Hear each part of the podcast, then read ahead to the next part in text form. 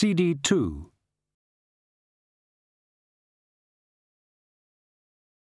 Magrat looked up into Granny's face. You could call her out, she thought. The note was very clear. Well, the bit about the old witches was, anyway. And you could make her read it aloud. It's as plain as day. Do you want to be a third witch forever? And then the flame of rebellion, burning in a very unfamiliar hearth, died. Y yes, she muttered hopelessly. Something like that. It says it's very important we go to some place somewhere to help someone marry a prince, said Granny. It's Genua, said Magrat. I looked it up in Desiderata's books, and we've got to make sure she doesn't marry a prince. A fairy godmother stopping a girl from marrying a prince? said Nanny. Sounds a bit contrary. Should be an easy enough wish to grant, anyway, said Granny. Millions of girls don't marry a prince. Magrat made an effort. Genua really is a long way away, she said. I should hope so, said Granny Weatherwax. The last thing we want is foreign parts up close. I mean, there'll be a lot of travelling, said Magrat wretchedly, and you're not as young as you were. There was a long, crowded silence. We start tomorrow, said Granny Weatherwax firmly. Look, said Magrat desperately, why don't I go by myself? Cause you ain't experienced at fairy godmothering, said Granny Weatherwax. This was too much even for Magrat's generous soul. Well, nor are you, she said. That's true, Granny conceded.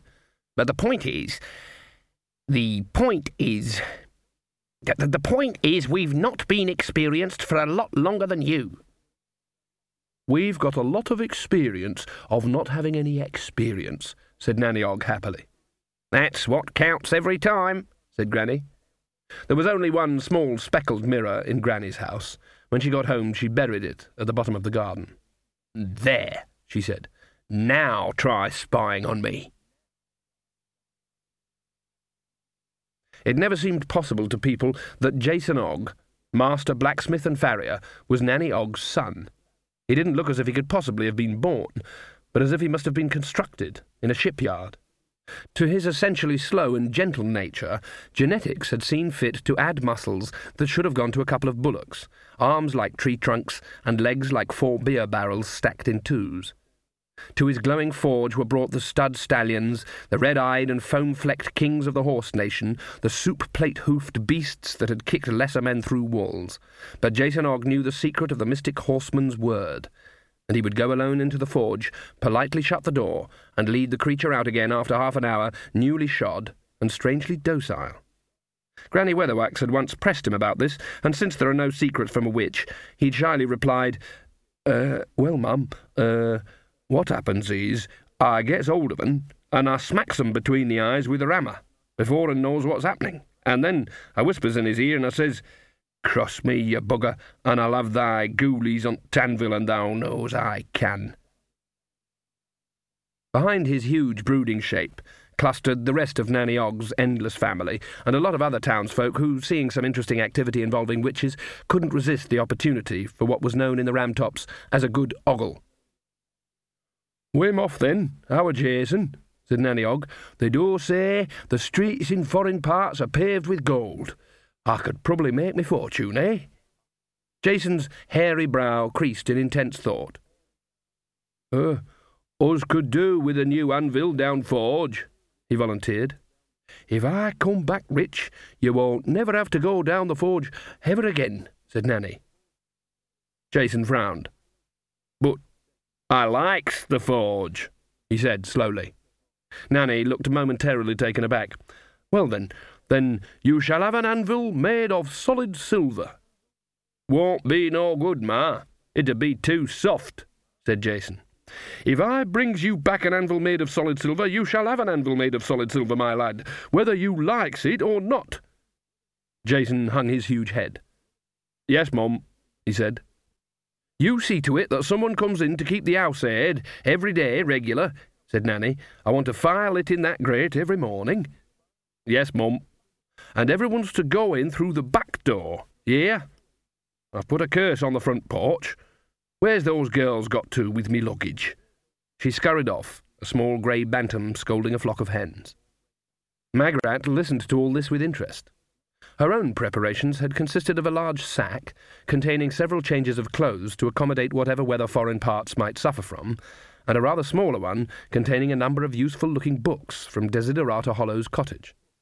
Desiderata had been a great note taker and had filled dozens of little books with neat writing and chapter headings like With Wand and Broomstick Across the Great Nef Desert. What she had never bothered to do, it seemed, was write down any instructions for the wand. As far as Magrat knew, you waved it and wished.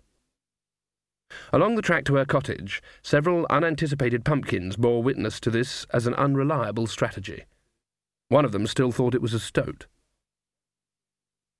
Now Magrat was left alone with Jason, who shuffled his feet.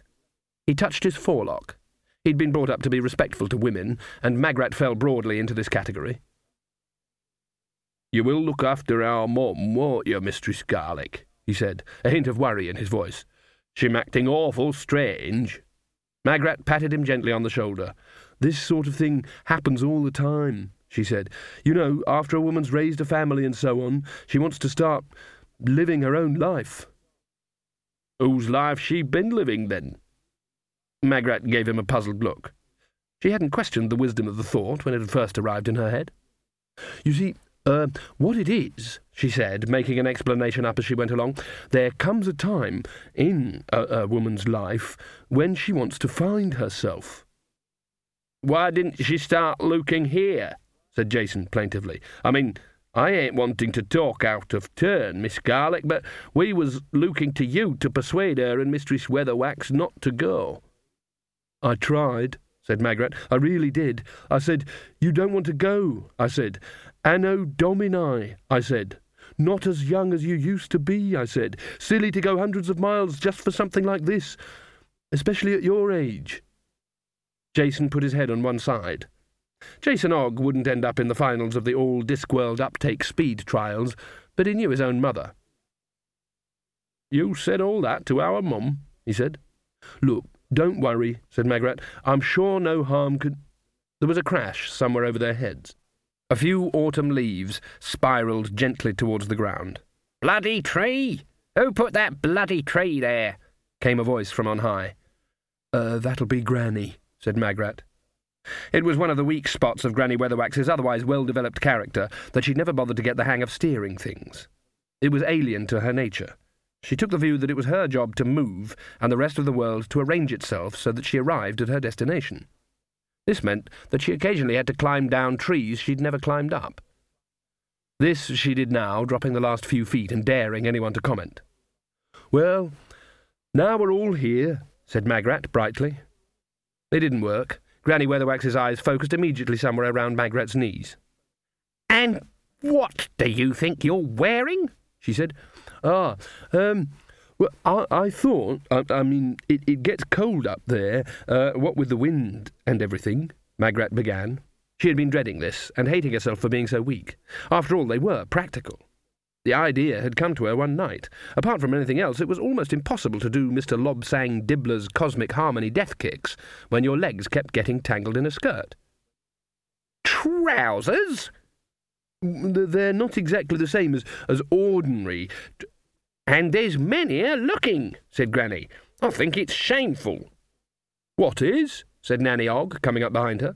Magrat Garlick standing there, bifurcated, said Granny, sticking her nose in the air. Just so long as she got the young man's name and address, said Nanny Ogg amiably.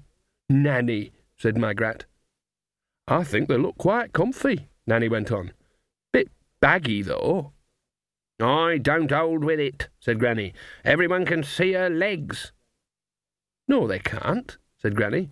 The reason being the the material is in the way. Yes, but they can see where her legs are, said Granny Weatherwax. That's silly. That's like saying everyone's naked under their clothes, said Magrat. Magrat Garlick, may you be forgiven, said Granny Weatherwax. Well, it's true. I'm not, said Granny flatly. I've got three vests on. She looked Nanny up and down. Githa Ogg, too, had made sartorial preparations for foreign parts. Granny Weatherwax could find little to disapprove of, although she made an effort. And will you look at your hat? she mumbled. Nanny, who had known Esme Weatherwax for seventy years, merely grinned. All the go, ain't it? she said. Made by Mr. Vernissage, over in Slice. It's got willow reinforcing all the way up to the point, and eighteen pockets inside. Can stop a blow with a hammer, this hat. And how about these?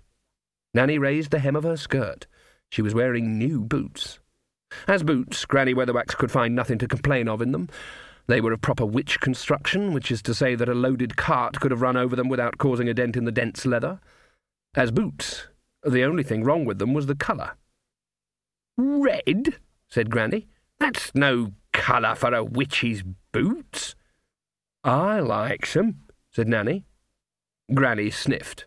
You can please yourself, I'm sure, she said. I'm sure in foreign parts they goes in for all sorts of outlandish things, but you know what they say about women who wear red boots? Just so long as they also say they've got dry feet, said Nanny cheerfully. She put her door key in Jason's hand. I'll write your letters if you promise to find someone to read them to you, she said. Yes, Mum. Uh, Mum, what about the cat, Mum? said Jason. Oh, Greebo's coming with us, said Nanny Ogg. What? But he's a cat, snapped Granny Weatherwax. You can't take cats with you. I'm not going travelling with no cat. Bad enough travelling with trousers and provocative boots. He'll miss his mummy if he's left behind, won't he? crooned Nanny Ogg, picking up Greebo. He hung limply like a bag of water gripped around the middle. To Nanny Ogg, Greebo was still the cute little kitten that chased balls of wool around the floor. To the rest of the world, he was an enormous tomcat, a parcel of incredibly indestructible life forces in a skin that looked less like a fur than a piece of bread that had been left in a damp place for a fortnight. Strangers often took pity on him because his ears were non existent and his face looked as though a bear had camped on it. They could not know that this was because Greebo, as a matter of feline pride, would attempt to fight or rape absolutely anything, up to and including a four horse logging wagon. Ferocious dogs would whine and hide under the stairs when Greebo sauntered down the street. Foxes kept away from the village. Wolves made a detour. He's an old softy, really, said Nanny. Greebo turned upon Granny Weatherwax a yellow-eyed stare of self-satisfied malevolence, such as cats always reserve for people who don't like them, and purred. Greebo was possibly the only cat who could snigger in purr. Anyway, said Nanny. Witches are supposed to like cats. Not cats like him, they're not. You're just not a cat person, Esme, said Nanny, cuddling Greebo tightly. Jason Ogg pulled Magrat aside. Our Shawn read to me in the almanac, where there's all these fearsome wild beasts in foreign parts, he whispered. Huge, airy things that leap out on travellers, it said. I'd hate to think what'd happen if they leapt out on Mum and Granny. Magrat looked up into his big red face. You will see no harm comes to them, won't you? said Jason. Don't you worry, she said, hoping that he needn't. I'll do my best. Jason nodded. Only it said in the almanac that some of them were nearly extinct anyway, he said. The sun was well up when the three witches spiralled into the sky. They'd been delayed for a while because of the intractability of Granny Weatherwax's broomstick, the starting of which always required a great deal of galloping up and down. It never seemed to get the message until it was being shoved through the air at a frantic running speed. Dwarf engineers everywhere had confessed themselves totally mystified by it. They had replaced the stick and the bristles dozens of times. When it rose, eventually, it was to a chorus of cheers. The tiny kingdom of Lancre occupied little more than a wide ledge cut into the side of the Ramtop Mountains. Behind it, knife-edge peaks and dark, winding valleys climbed into the massive backbone of the Central Ranges. In front, the land dropped abruptly to the Sto Plains, a blue haze of woodlands, a broader expanse of ocean, and somewhere in the middle of it all, a brown smudge known as Ankh Morpork. A skylark sang, or at least started to sing. The rising point of Granny Weatherwax's hat right underneath it completely put it off the rhythm. I ain't going any higher, she said. If we go high enough, we might be able to see where we're going, said Magrat. You said you looked at Desiderata's maps, said Granny. It, it looks different from up here, though, said Magrat. more, more sticking up. But I, I think we go that way. You sure? Which was the wrong question to ask a witch, especially if the person doing the asking was Granny Weatherwax. Positive, said Magrat. Nanny Ogg looked up at the high peaks. There's a lot of big mountains that way, she said. They rose tier on tier, speckled with snow, trailing endless pennants of ice crystals high overhead. No one skied in the high ramtops, at least for more than a few feet, and a disappearing scream. No one ran up them wearing dirndls and singing. They were not nice mountains. They were the kind of mountains where winters went for their summer holidays. There's passes and things through them, said Magrat uncertainly. Bound to be, said Nanny.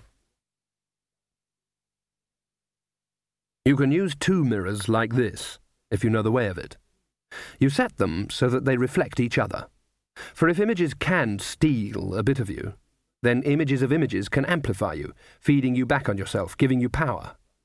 And your image extends forever, in reflections of reflections of reflections, and every image is the same, all the way around the curve of light. Except that it isn't. Mirrors contain infinity. Infinity contains more things than you think. Everything, for a start, including hunger, because there's a million billion images and only one soul to go around. Mirrors give plenty, but they take away lots. Mountains unfolded to reveal more mountains. Clouds gathered, heavy and grey. I'm sure we're going the right way, said Magrat. Freezing rock stretched away.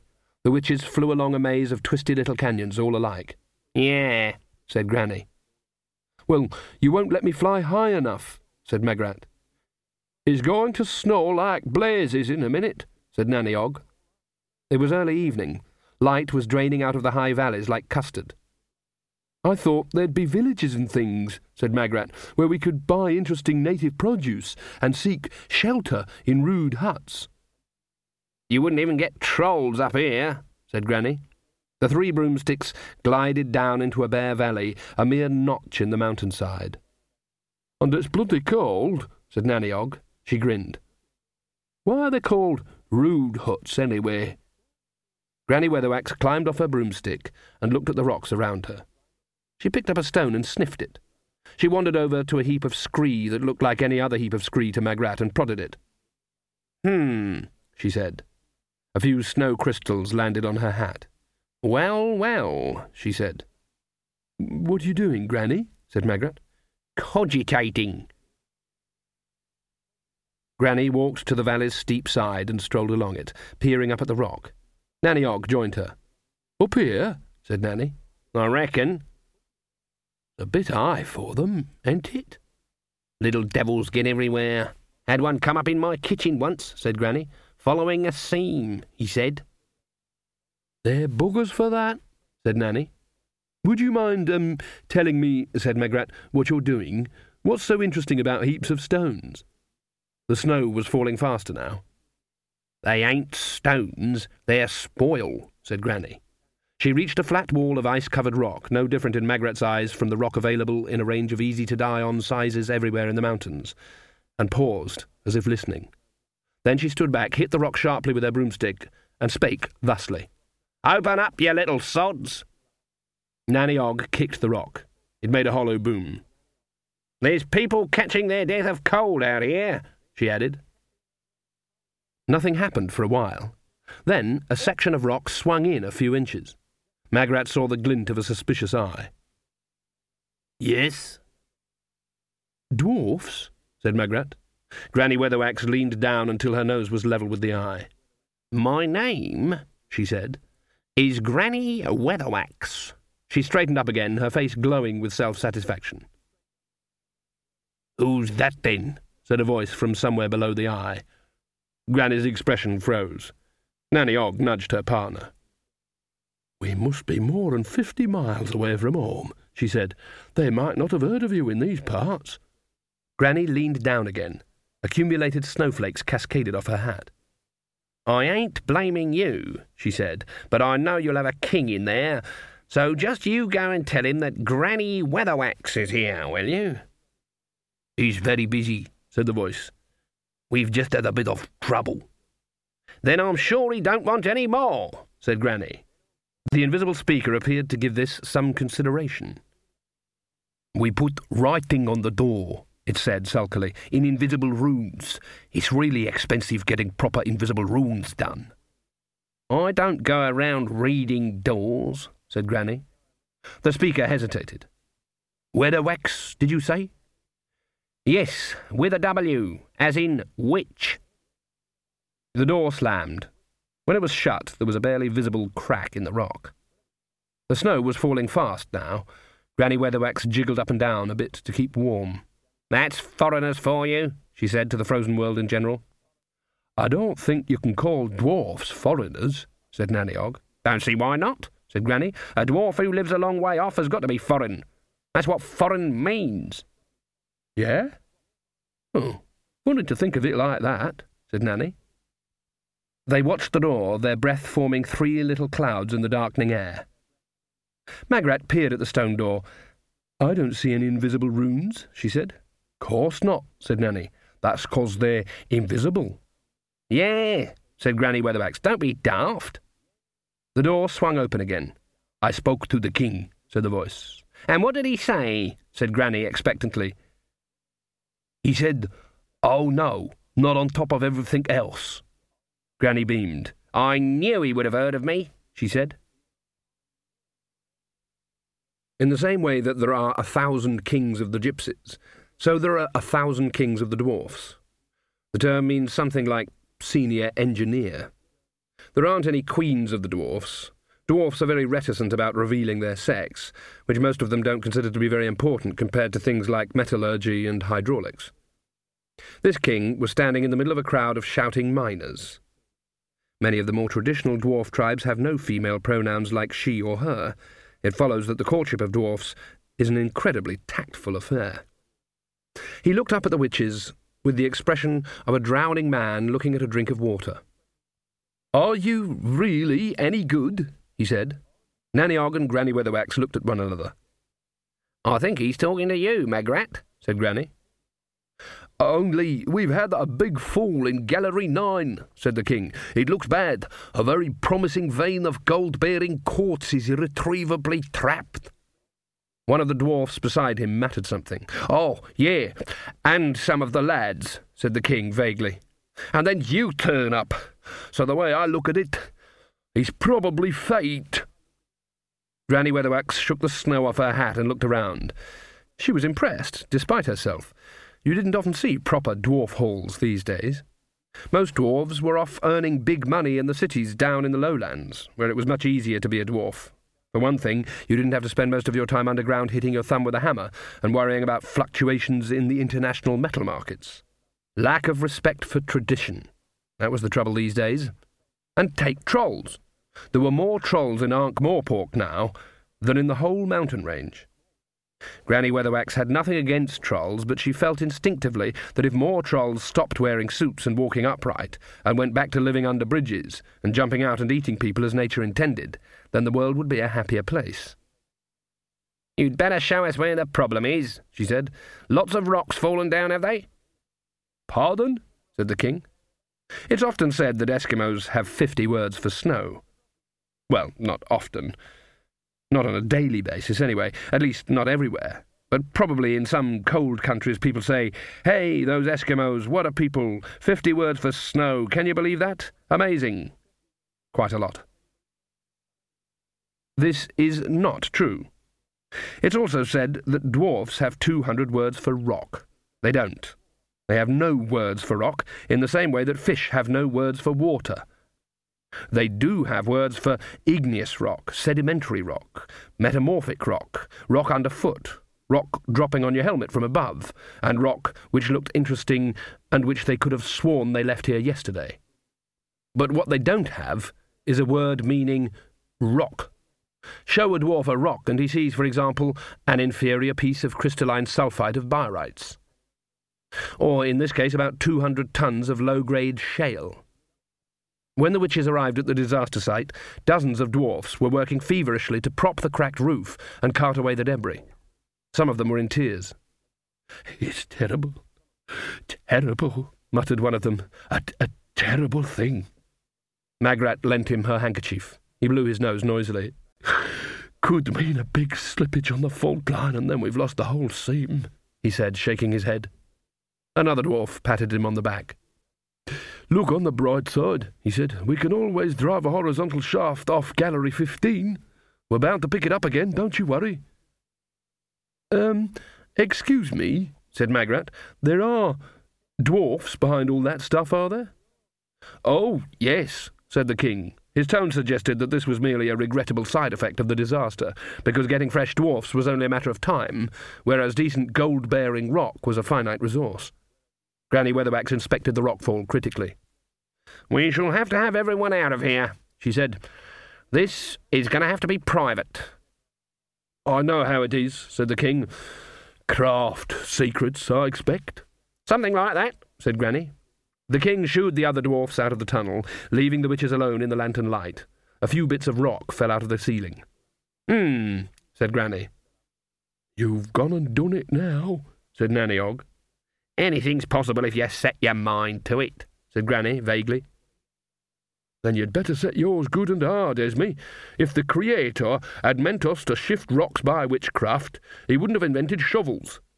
Knowing when to use a shovel is what being a witch is all about. And put down that wheelbarrow, Magrat. You don't know nothing about machinery. All right, then, said Magrat. Why don't we try the wand? Granny Weatherwax snorted. Heh, yeah? Who ever heard of a fairy godmother in a mine?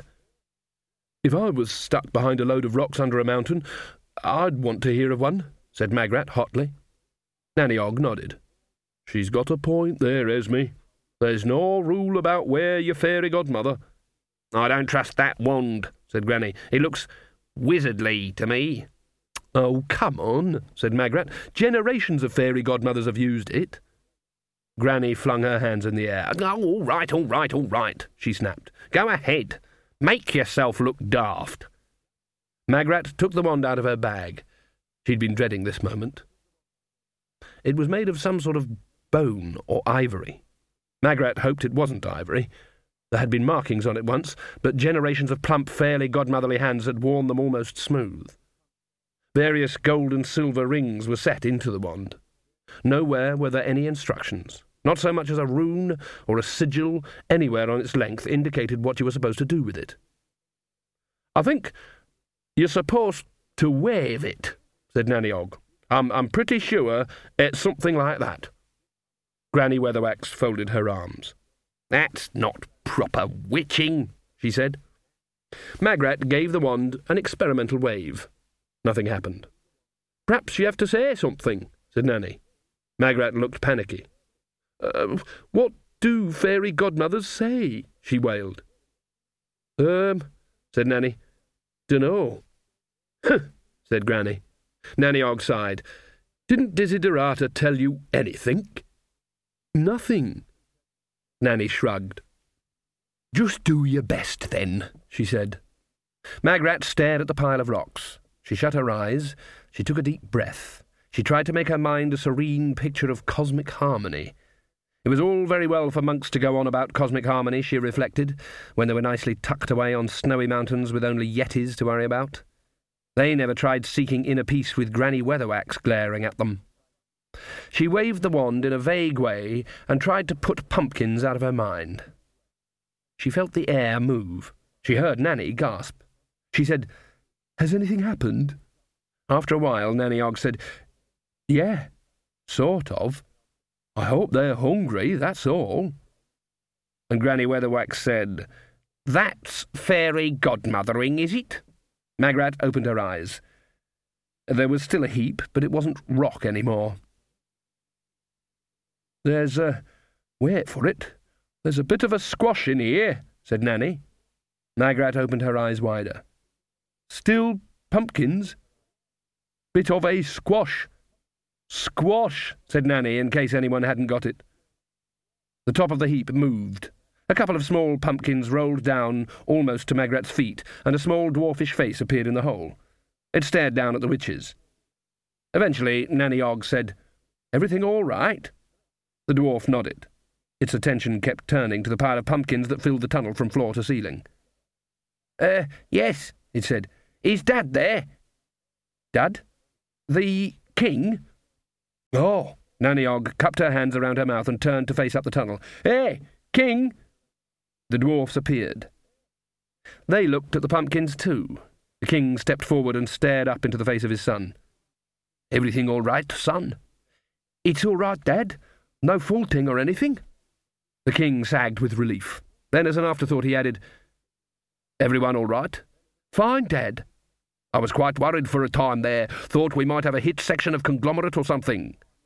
Just a patch of loose shale, Dad. Good. The king looked at the heap again. He scratched his beard. Can't help noticing you seem to have struck pumpkin. I thought it was an odd kind of sandstone, Dad. The king walked back to the witches. Can you turn anything into anything? he said hopefully.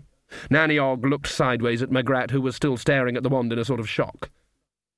I think we only do pumpkins at the moment, she said cautiously. The king looked a little disappointed. Well then, he said, if there's anything I can do for you ladies, a cup of tea or something? Granny Weatherwax stepped forward. I was just thinking something like that myself, she said. The king beamed. Only more expensive, said Granny. The king stopped beaming. Nanny Ogg sidled up to Magrat, who was shaking the wand and staring at it. Very clever, she whispered. Why'd you think of pumpkins? I didn't. Don't you know how to work it? No, I thought you just had to, you know, want something to happen. There's probably more to it than just wishing, said Nanny, as sympathetically as possible. There generally is. Some time around dawn, insofar as dawn happened in the mines, the witches were led to a river somewhere deep in the mountains where a couple of barges were moored. A small boat was pulled up to a stone jetty. This will take you right through the mountains, said the king. I think it goes all the way to Genua, to tell the truth. He took a large basket off an attendant dwarf. And we've packed you some lovely food, he said. Are we going to go all the way in a boat? said Magrat. She gave the wand a few surreptitious flourishes. I'm not good at boats. Listen, said Granny, climbing aboard. The river knows its way out of the mountains, which is more than we do. We can use the brooms later on, where the landscape's acting a bit more sensible. And we can have a bit of a rest, said Nanny, sitting back. Magrat looked at the two older witches, who were making themselves comfortable in the stern like a couple of hens settling down on a nest. Do you know how to row a boat? she said. We don't have to, said Granny. Magrat nodded gloomily. Then a tiny bit of self assertion flashed a fin. I don't think I do too, she ventured. That's all right, said Nanny. If we sees you doing anything wrong, we'll be sure to tell you. Cheerio, your kingship. Magrat sighed and picked up the oars. The flat bits go in the water, said Granny helpfully. The dwarfs waved. The boat drifted out into mid-stream, moving slowly in a circle of lantern light. Magrat found that all she really had to do was keep it pointing the right way in the current. She heard Nanny say, Beats me why they're always putting invisible rooms on their doors. I mean, you pay some wizard to put invisible rooms on your door, and how do you know you've got value for money? She heard Granny say, No problem there. If you can't see 'em, you know you've got a proper invisible room. She heard Nanny say, Ah, That'd be it. Right. Let's see what we've got for lunch. There was a rustling noise. Well, well, well. What is it, Gytha? Pumpkin. Pumpkin what? Pumpkin nothing. Just pumpkin pumpkin. Well, I suppose they've got a lot of pumpkin, said Magrat. You know how it is at the end of the summer, there's always so much in the garden. I'm always at my wits' end to think of new types of chutney and pickles to use it all up. In the dim light, she could see Granny's face, which seemed to be suggesting that if Magrat was at her wit's end, it was a short stroll. I, said Granny, have never made a pickle in my life. But you like pickles, said Magrat. Witches and pickles went together like. She hesitated before the stomach curdling addition of peaches and cream, and mentally substituted things that went together very well. The sight of Nanny Ogg's single remaining tooth at work on a pickled onion could bring tears to the eyes. I like some fine, said Granny. I'll get some given to me. You know, said Granny, investigating the recesses of the basket. Whenever I deals with dwarfs, the phrase duck's ass swims across me mind. Mean little devils. You should see the prices they tries to charge me when I takes my broom to be repaired, said Granny. Yes, but you never pay, said Magrat.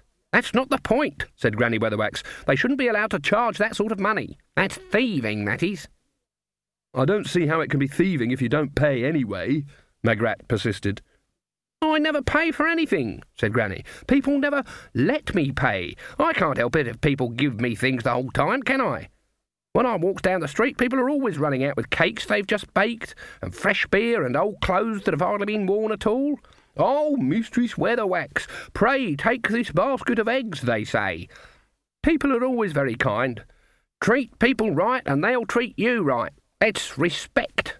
Not having to pay, she finished sternly, is what being a witch is all about. Here, what's this? said Nanny, pulling out a small packet. She unwrapped the paper and revealed several hard brown discs. My word, said Granny Weatherwax, I take it all back. That's the famous dwarf bread, that is. They don't give that to just anyone. Nanny tapped it on the edge of the boat. It made a noise very similar to the kind of noise you get when a wooden ruler is held over the edge of a desk and plucked.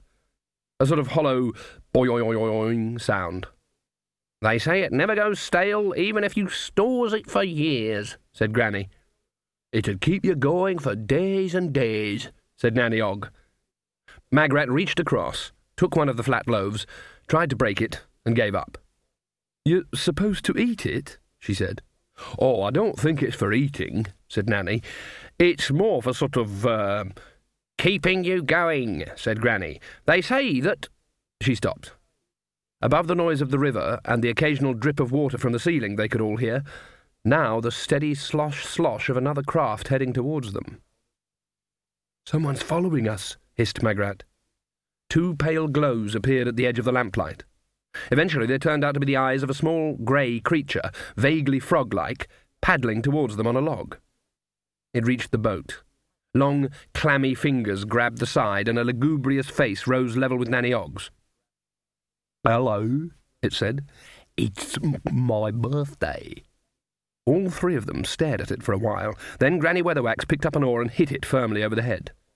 There was a splash and a distant cursing. Horrible little bugger, said Granny as they rowed on. Looked like a troublemaker to me.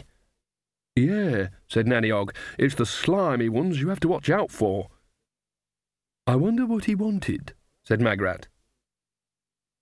After half an hour, the boat drifted out through a cave mouth and into a narrow gorge between cliffs. Ice glistened on the walls, and there were drifts of snow on some of the outcrops. Nanny Ogg looked around guilelessly, and then fumbled somewhere in the depths of her many skirts and produced a small bottle. There was a glugging noise. I bet there's a fine echo here, she said after a while. Oh, no, you don't, said Granny firmly. Don't what? Don't sing that song. Pardon, Esme? I ain't going, said Granny, if you insists on singing that song. What song would that be? said Nanny innocently. You know the song to whom I am referring, said Granny icily. You always get drunk and let me down and sing it. Can't recall any song like that, Esme, said Nanny Ogg meekly. The one, said Granny, about the rodent that can't can't ever be persuaded to care about anything. Oh, said Nanny, beaming as light dawned. You mean the hedgehog can never be bug. That's the one. But it's traditional, said Nanny. Anyway, in foreign parts, people won't know what the words mean. They will the way you sings 'em, said Granny. The way you sings 'em, creatures what lives on the bottoms of ponds know what they mean. Magrat looked over the side of the boat. Here and there, ripples were edged with white. The current was running a bit faster, and there were lumps of ice in it. It's only a folk song, Esme, said Nanny Ogg. Eh, said Granny Weatherwax. I should just say it is a folk song. I knows all about folk songs. Heh, you think you're listening to a nice song about about cuckoos and fiddlers and nightingales and what not, and then it turns out to be about about something else entirely, she added darkly. You can't trust songs. They always sneak up on you. Magrat fended them off a rock. and Eddie spun them around slowly. I know one about two little bluebirds, said Nanny Ogg. Um, said Magrat. They may start out by being bluebirds, but I bet they ends up some kind of metaphor, said Granny. Uh, Granny, said Magrat. It was bad enough Magrat telling me about maypoles and what's behind 'em," said Granny. She added wistfully, I used to enjoy looking at a maypole of a spring morning. I think the uh, river's getting a bit sort of uh, rough, said Magrat. I don't see why people can't just let things be, said Granny. I mean, really, quite rough, really, said Magrat, pushing them away from a jagged rock. She's right, you know, said Nanny Ogg. It's a bit on the choppy side. Granny looked over Magrat's shoulder at the river ahead. It had a cut-off look, such as might be associated with, for example, an imminent waterfall. The boat was now surging along. There was a muted roar. They never said anything about a waterfall, she said. I expect they thought we'd find out for ourselves, said Nanny Ogg, gathering up her possessions and hauling Grebo out of the bottom of the boat by the scruff of his neck. Very sparing with information, your average dwarf. Thank goodness witches float. Anyway, they know oh, we've got the brooms. You've got brooms, said Granny Weatherwax. How am I supposed to get mine started in a boat? Can't run up and down, can I? And stop moving about like that, you'll have us all over. Get your foot out the way, Esme. The boat rocked violently.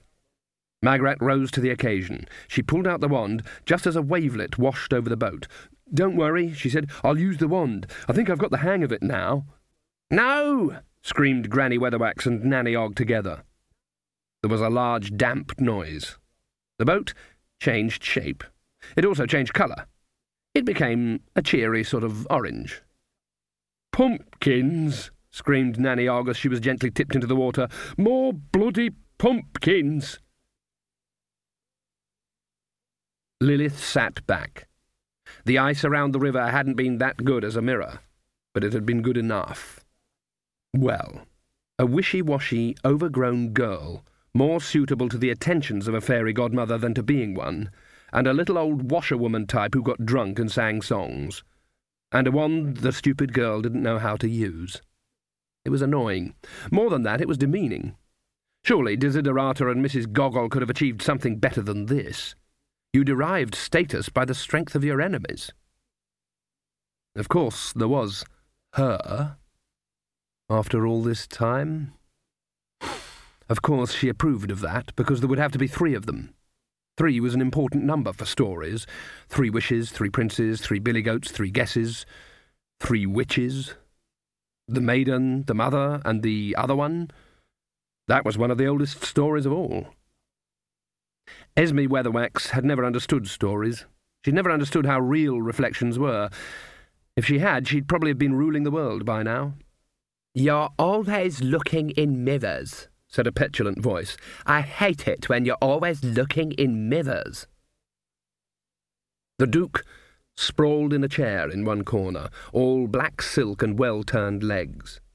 Lilith would not normally allow anyone inside the nest of mirrors, but it was technically his castle. Besides, he was too vain and stupid to know what was going on. She'd seen to that. At least, she'd thought she had. Lately, he seemed to be picking things up. I don't know why you have to do that, he whined. I thought magic was just a matter of pointing and going whoosh. Lilith picked up her hat and glanced at a mirror as she adjusted it.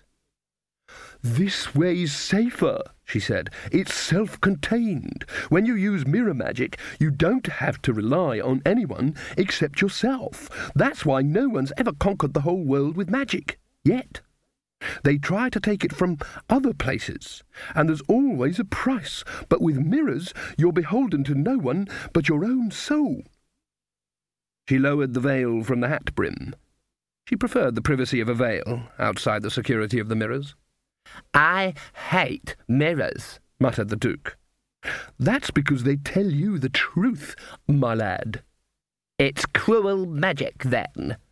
Lilith tweaked the veil into a fetching shape. Oh, yes. With mirrors, all the power is your own. There's nowhere else it can come from, she said. The swamp woman gets it from the swamp, said the Duke.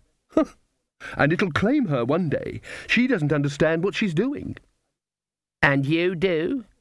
She felt a pang of pride. He was actually resenting her. She really had done a good job there. I understand stories, she said. That's all I need. But you haven't brought me the girl, said the Duke. You promised me the girl, and then it'll all be over, and I can sleep in a real bed, and I won't need any more reflecting magic. But even a good job can go too far. You've had your fill of magic, said Lilith sweetly. You'd like me to stop? It would be the easiest thing in the world. I found you in the gutter. Would you like me to send you back? His face became a mask of panic.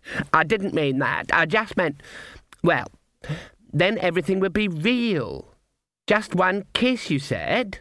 I can't see why that's so hard to arrange. The right kiss at the right time, said Lilith. It has to be at the right time, otherwise it won't work. She smiled. He was trembling, partly out of lust, mainly out of terror, and slightly out of heredity. Don't worry, she said. It can't not happen. And these witches you showed me? They're just part of the story. Don't worry about them. The story will just absorb them, and you'll get her because of stories. Won't that be nice? And now shall we go? I expect you've got some ruling to do. He picked up the inflection. It was an order. He stood up, extended an arm to take hers, and together they went down to the palace's audience chamber. Lilith was proud of the Duke.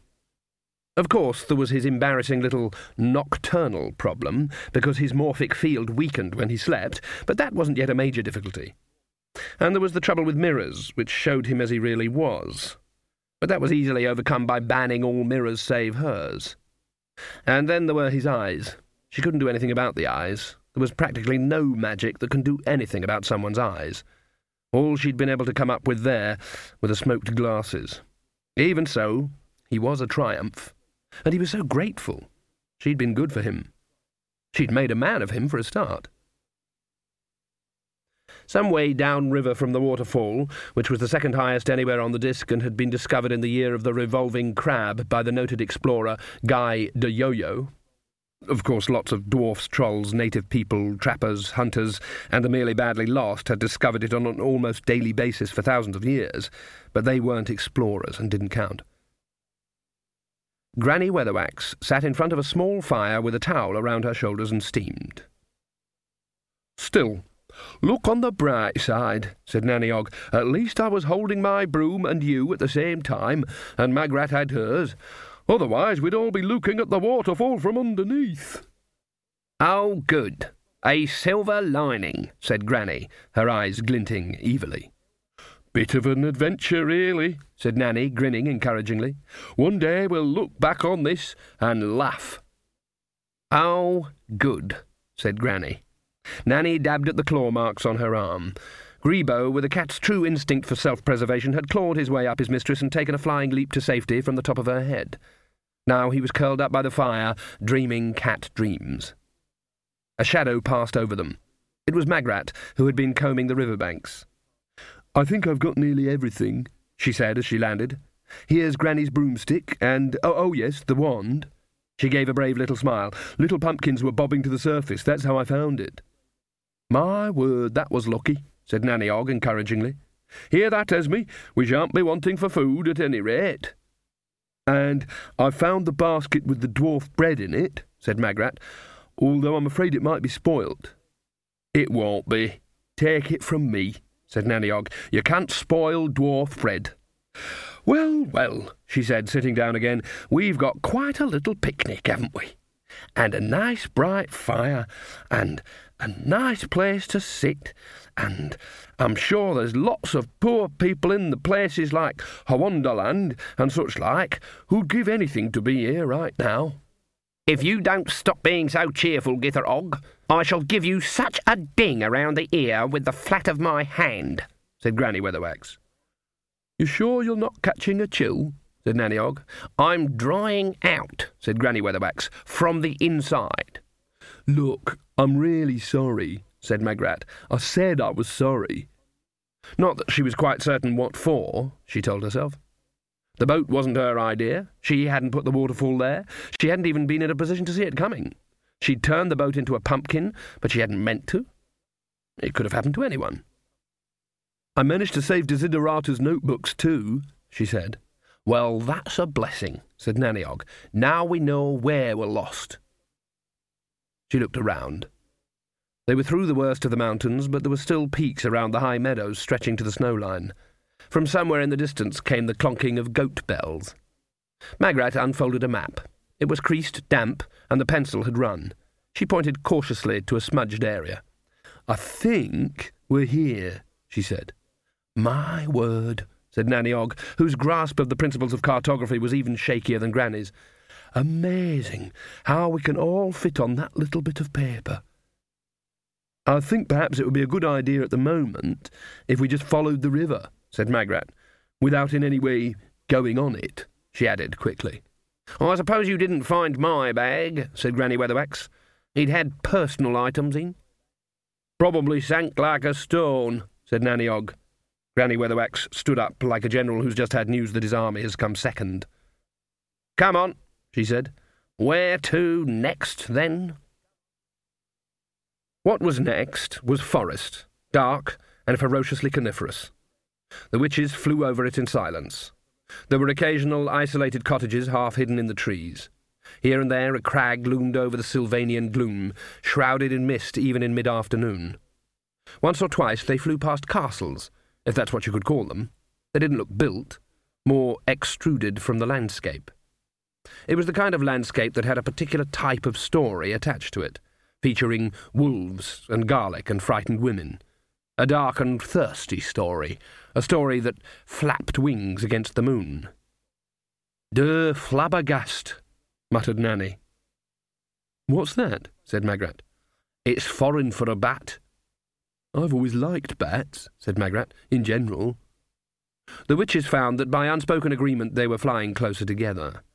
I'm getting hungry, said Granny Weatherwax, and don't no one mention pumpkin. There's dwarf bread, said Nanny. There's always the dwarf bread, said Granny. I fancy something cooked this year, thank you all the same. They flew past another castle occupying the entire summit of a crag. What we need is a nice little town or something, said Magrat. But the one down there will have to do, said Granny. They looked down at it. It wasn't so much a town as a huddle of houses clustering together against the trees. It looked as cheerless as an empty hearth, but the shadows of the mountains were already speeding across the forest, and something about the landscape tacitly discouraged night-time flying. Can't see many people about, said Granny. Maybe they turn in early in these parts, said Nanny Ogg. It's hardly even sunset, said Magrat. Perhaps we ought to go up to that castle. They all looked at the castle. No, said Granny slowly, speaking for all of them. We know our place. So they landed instead in what was presumably the town square. A dog barked somewhere behind the buildings. A shutter banged closed. Very friendly, said Granny.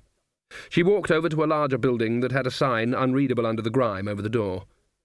She gave the woodwork a couple of thumps. Open up, she said. No, no, you don't say that, said Magrat. She shouldered her way past and tapped on the door. Uh, excuse me, um, bona fide travellers?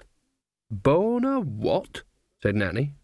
That's what you need to say, said Magrat. Any inn has got to open up for bona fide travellers and give them succor. Has it? said Nanny, with interest. That sounds like a thing worth knowing. The door remained shut. Let me have a go, said Nanny. I know some foreign lingo. She hammered on the door. Oh, penny voo, gunga din, chop chop pretty damn quick, she said. Granny Weatherwax listened carefully. That's speaking foreign, is it? My grandson Shane is a sailor, said Nanny Ogg. You'd be amazed the words he learns about foreign parts. I expects I would, said Granny, and I hopes they works better for him. She thumped on the door again, and this time it opened very slowly. A pale face peered around it. Excuse me, Magrat began. Granny pushed the door open. The face's owner had been leaning on it. They could hear the scrape of his boots over the floor as he was shoved gently backwards. Blessings be on this house, Granny said perfunctorily. It was always a good opening remark for a witch. It concentrated people's minds on what other things might be on this house, and reminded them about any fresh cakes, newly baked bread, or bundles of useful old clothing that might have temporarily escaped their minds. It looked like one of the other things had been on this house already. It was an inn of sorts. The three witches had never seen such a cheerless place in their lives, but it was quite crowded. A score or more pale-faced people watched them solemnly from benches around the walls. Nanny Ogg sniffed. Cough, she said. Talk about garlic. And indeed bunches of it hung from every beam. You can't have too much garlic, I always say. I can see I'm going to like it here. She nodded to a white-faced man behind the bar. Guten day, big fella, mine host. Uh, trois beers, pour favor, avec us. Silver plate. What's a silver plate got to do with it? demanded Granny. It's foreign for please, said Nanny. I bet it isn't really, said Granny. You're just making it up as you goes along. The innkeeper, who worked on the fairly simple principle that anyone walking through the door wanted something to drink, drew three beers. See? said Nanny triumphantly. I don't like the way everyone's looking at us, said Magrat, as Nanny babbled on to the perplexed man in her very own Esperanto. A man over there grinned at me. Granny Weatherwax sat down on a bench, endeavouring to position herself so that as small an amount of her body as possible was in contact with the wood, in case being foreign was something you could catch. There, said Nanny, bustling up with a tray. Nothing to it. I just cussed at him until he understood. It looks horrible, said Granny. Garlic sausage and garlic bread, said Nanny. My favourite. You ought to have got some fresh vegetables, said Magrat, the dietitian. I did. There's some garlic, said Nanny happily, cutting a generous slice of eye-watering sausage. And I think I definitely saw something like pickled onions on one of the shelves. Yes, then we're going to need at least two rooms for tonight, said Granny sternly. Three, said Magrat very quickly. She risked another look around the room. The silent villagers were staring at them intently with a look she could only describe to herself as a sort of hopeful sadness. Of course, anyone who spent much time in the company of Granny Weatherwax and Nanny Ogg got used to being stared at.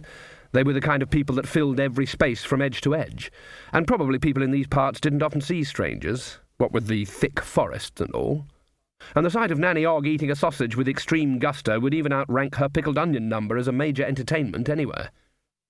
Even so, the way people were staring. Outside, deep in the trees, a wolf howled. The assembled villagers shivered in unison, as though they'd been practicing.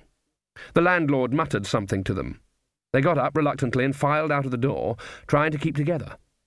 An old lady laid her hand on Magrat's shoulder for a moment, shook her head sadly, sighed, and then scuttled away.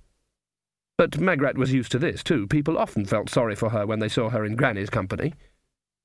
Eventually the landlord lurched across to them with a lighted torch, and motioned them to follow him. How did you make him understand about the beds? said Magrat. I said, Hey, Mr. Jigjag, toot sweet, all same, number three, said Nanny Ogg. Granny Weatherwax tried this under her breath and nodded. Your lad Shane certainly gets around a bit, doesn't he? she remarked. He says it works every time, said Nanny Ogg. In fact, there were only two rooms, up a long, winding and creaky stairway, and Magrat got one to herself. Even the landlord seemed to want it that way. He'd been very attentive. She wished he hadn't been so keen to bar the shutters, though. Magrat liked to sleep with the window open. As it was, it was too dark and stuffy. Anyway, she thought, I am the fairy godmother. The others are just accompanying me. She peered hopelessly at herself in the room's tiny cracked mirror, and then lay and listened to them on the far side of the paper-thin wall. What are you turning the mirror to the wall for, Esme? I just don't like them staring like that. They only stares if you're staring at 'em, Esme. Silence, and then, Hey, what's this round thing for, then? I reckon it's supposed to be a pillow, Esme. Eh, I don't call it a pillow. And there's no proper blankets, even. What'd you say this thing's called? I think it's called a duvet, Esme. We call them an eider down where I come from. Eh? There was a respite, then, Have you brushed your tooth? and another pause, then, Ooh, you haven't half got cold feet, Esme. No, they ain't. They're lovely and snug. And another silence, then, Boots, your boots. You've got your boots on. I should just think I have got my boots on, Gytha Ogg. And your clothes. You haven't even undressed. You can't be too careful in foreign parts. There could be all sorts out there, a creeping around. Magrat snuggled under the, what was it, duvet, and turned over. Granny Weatherwax appeared to need one hour's sleep a night, whereas Nanny Ogg would snore on a fence rail. Gytha! Gytha! Gytha! What? Are you awake? Um, Am now. I keep hearing a noise. So do I. Magrat dozed for a while. Gytha! Gytha! What now? I'm sure someone rattled on our shutters. Not at our time of life. Now, get back to sleep. The air in the room was getting hotter and stuffier by the minute. Magrat got out of bed, unbolted the shutters, and flung them back dramatically. There was a grunt and a distant thud of something hitting the ground. The full moon streamed in. She felt a lot better for that and got back into bed. It seemed no time at all before the voice from next door woke her again. Gytha Ogg, what are you doing? I'm having a snack. Can't you sleep? Just can't seem to be able to get off, Esme, said Nanny Ogg. Can't imagine why. Yeah, that's garlic sausage you're eating. I'm actually sharing a bed with someone eating garlic sausage. Hey, that's mine. Give it back. Magrat was aware of booted footsteps in the pit of the night, and the sound of a shutter being swung back in the next room. She thought she'd heard a faint oof, and another muted thud. I thought you liked garlic, Esme, said Nanny Ogg's resentful voice. Sausage is all right in its place, and its place ain't in bed. And don't you say a word now. Move over. You keep taking all the duvet.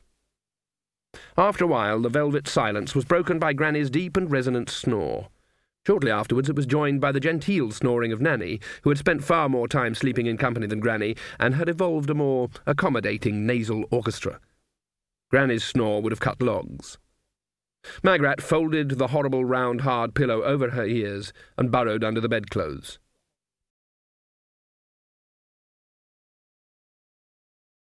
End of CD 2